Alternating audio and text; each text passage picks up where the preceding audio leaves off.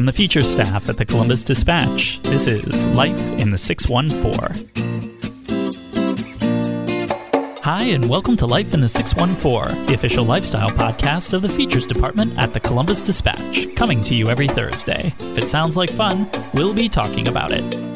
Hi, I'm Ryan Smith, features editor here at The Dispatch, and today I'm here with Lisa Minken, marketing manager of Broadway in Columbus and the host of Broadway Dish, a local Facebook series.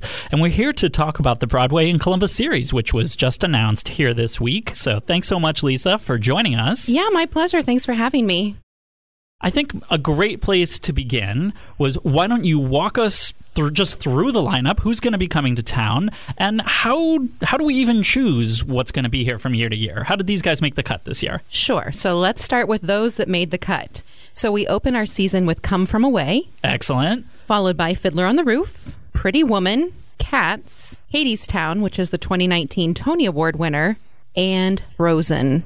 Concludes our season. And we have two amazing specials in Riverdance and Beautiful. And then we did a little tease that Hamilton, don't know if you've heard of that show before no, No, It's kind of unknown, but it's going to come back to Columbus in our 21 22 season. Very exciting. So if people missed it and didn't get the $10 lottery tickets, they'll have another chance. That's right. Outstanding. So how do we choose which ones these were? My understanding is that Come From Away was kind of here by popular demand.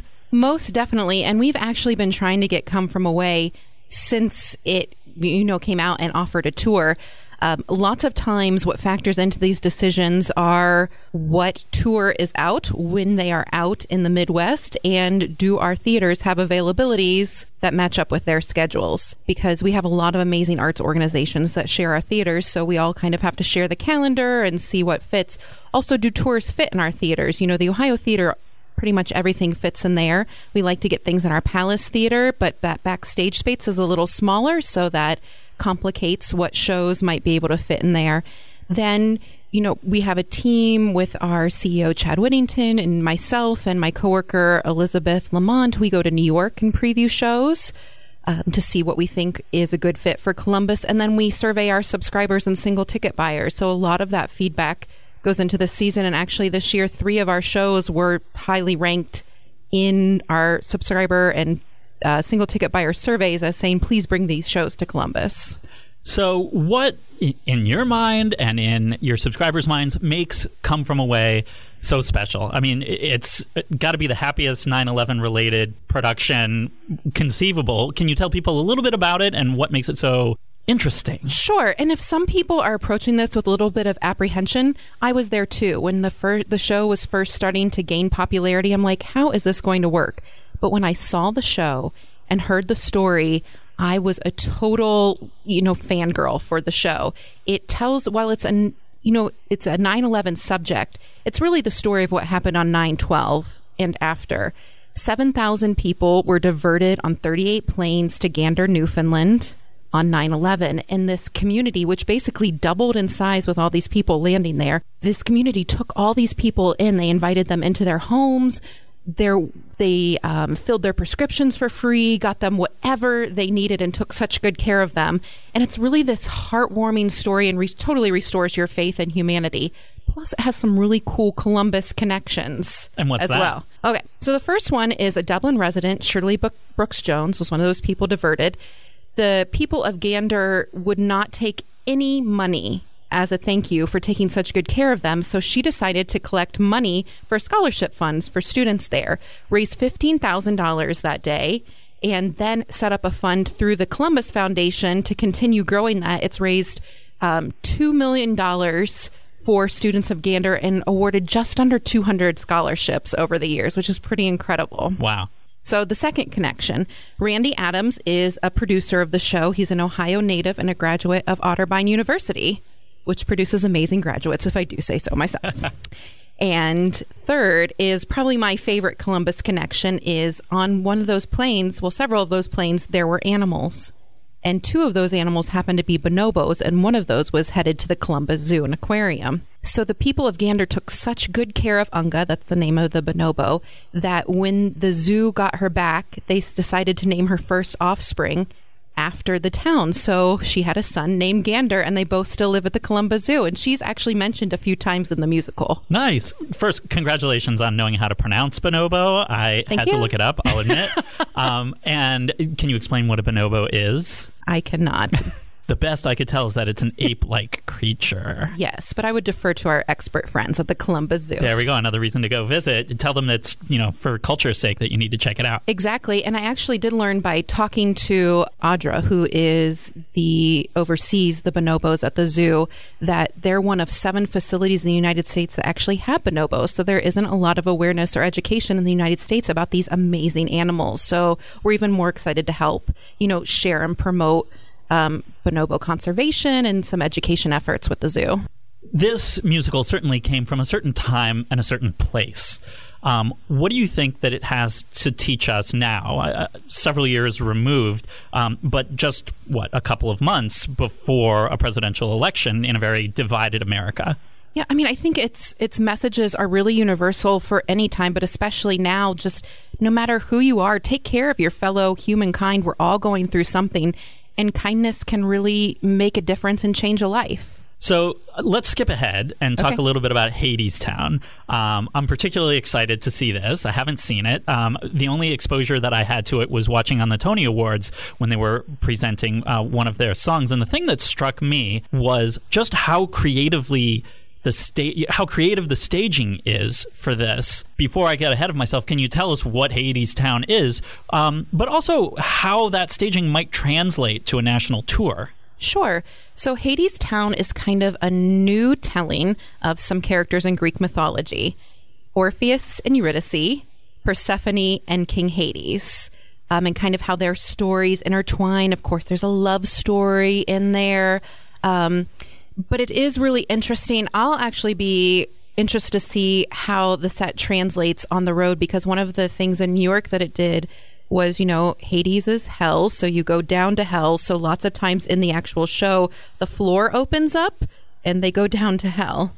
Well, the floor does not open up at the Ohio Theater. So it'll be really interesting to see how they um, take that and translate it for the road. But I am sure it will be just as powerful. But one of the the cool concepts, and I think you're probably talking about the Tony Awards, are there's these big giant swinging lamps. Yes, That are sort of like look like aerial ballet almost. And what's interesting about that, I'm 99% sure that they'll be in in the tour as well. But that was actually when director Rachel Rachel Chavkin was talking to Anaïs Mitchell, the the creator and composer.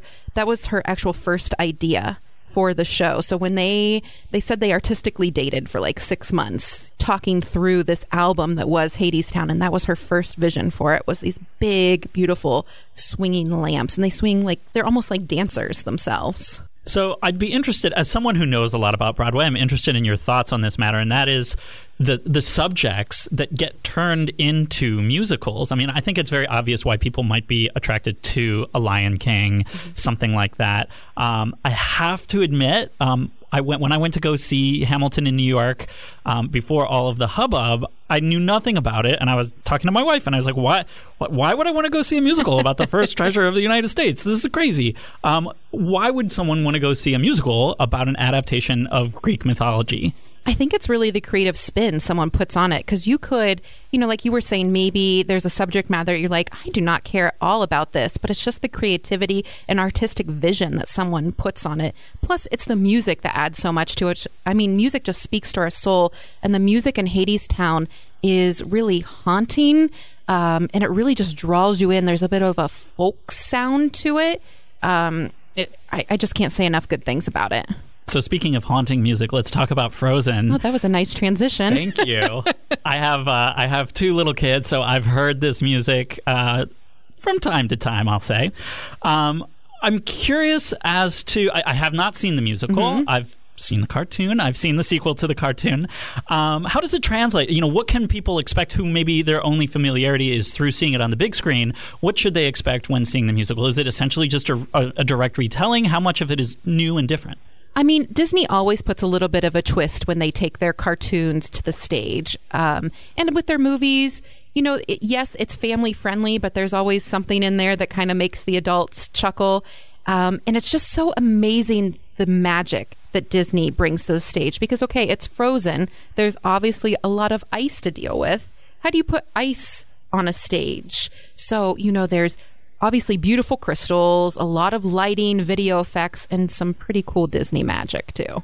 Now, this comes on the heels of Frozen 2 as far as it, you know, coming here to Columbus. Does Disney ever have a history of incorporating elements of a sequel into something that's already out touring the company like this to freshen it up? I don't know so much about a sequel, but sometimes they will look at things on the road and adjust a little bit. And it's interesting with Frozen is they added, you know, 12 new songs to the show, but they added another ballad. I can't think of the name of it, but it's a duet between Anna and Elsa talking about sisterhood. And they actually just added that into the Broadway production. Oh, interesting. And I don't know that I've really ever heard of a show in recent history that's actually taken something from the tour and adjusted what's on the Broadway stage.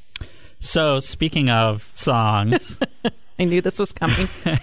uh, you may have heard of a certain hit from this Hmm. from this production called "Let It Go." Mm-hmm. Um, how would you feel about giving our audience a little preview? I mean, I would love to, but I would like to say I am no singer.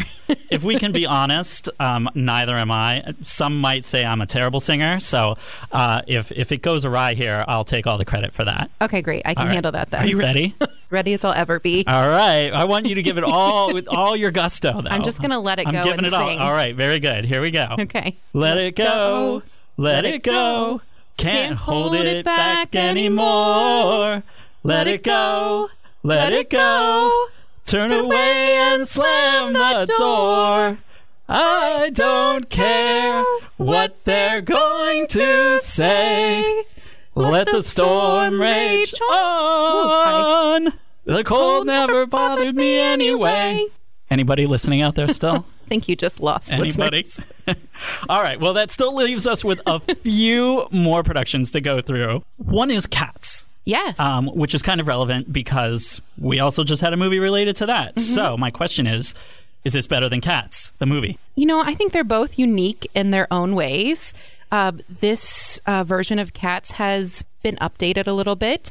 Uh, Andy Blankenbuehler, again, who's associated with that little known show Hamilton, is actually the choreographer for Cats. So his take on this is pretty cool. I have to say, I have not seen this ever. All I know is what I've read actually of reviews of the movie, which left me going, What?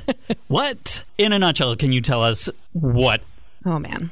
So Cats is based on poems by T.S. Eliot, and it's basically about these cats coming together to ascend to their next life, and one gets chosen. So it's each of their journey and plea to kind of reach that point. And when Cats first came out, it was, if you would compare it to kind of in like theater history to Hamilton in our time or Rent, where it was so different at the time um, than your like typical kind of like song and dance, tap dance, jazz hand musical. So I think that really gave it a big boost in popularity and why it was on Broadway for 18 years. And I also think it's a lot of people's first theater experience. So I think no matter what show you see, that first experience is always going to be beloved to you. So then you're able to share it with, you know, the next generation in your family. And this is part of a couple of classics that are going to be part of this series lineup. The other one being Fiddler on the Roof. Um, and it makes me wonder, you know, what is it about Jews in Tsarist Russia that is still so appealing in our day? This is a revival, actually. Yes, and it actually has a really interesting um, storytelling device that they use at the beginning and end of the show. It's directed by Bartlett Sher, and he's done some amazing revivals like My Fair Lady, that's going to be at the Ohio Theater next week, The King and I. He does a lot of stuff with Lincoln Center. And he actually has Tevye at the beginning looking like you or I, looking, exploring our story, and then stepping into the story. And then it kind of ties into the immigrant crisis. So, what is it to be an immigrant? What is it like to be displaced? And then ties that into that beloved story. Nice. And then we end up with Pretty Woman. Yes. Just your, you know, your typical musical about a sex worker. What are your thoughts on that? How does that translate also from the movie? I think if you are like a beloved fan of the movie, you are going to love this even more because it gives a little bit more into the characters, but has everything that you know and love from the movie the red dress, the scene at the opera, and of course the romance, but it has music by Bryan Adams. You can't go wrong with that. You that. can't go wrong with Bryan Adams. and fun fact is when he he's actually been interested in writing music for a Pretty Woman musical for a long time, and he first got the idea from an actress he was dating at the time. Really? Yeah. So I'm wondering, and I don't know if you can give us any hints, but you talk about uh, feedback from subscribers. Mm-hmm. Any feedback that might give you a, a lead on what we might be looking at in the future? What people are interested in that couldn't come this year? No, I can't tell you these secrets. Anything on Broadway right now that you're really interested in that you would uh, definitely want to keep tabs on? I think we're definitely watching Moulin Rouge. I got to see it last December, and it is a big, beautiful, glamorous show that uh, we are working hard to get here to Columbus. Outstanding. Good. Well, thank you so much for joining us here today, Lisa. It was really a fun conversation and song session. I can't believe you talked me into singing. Thanks for having me. and thank you all for listening to Life in the 614. Don't forget to subscribe to the podcast on iTunes or Google Play Music. We hope to have you back next week. Until then, keep enjoying your own life in the 614.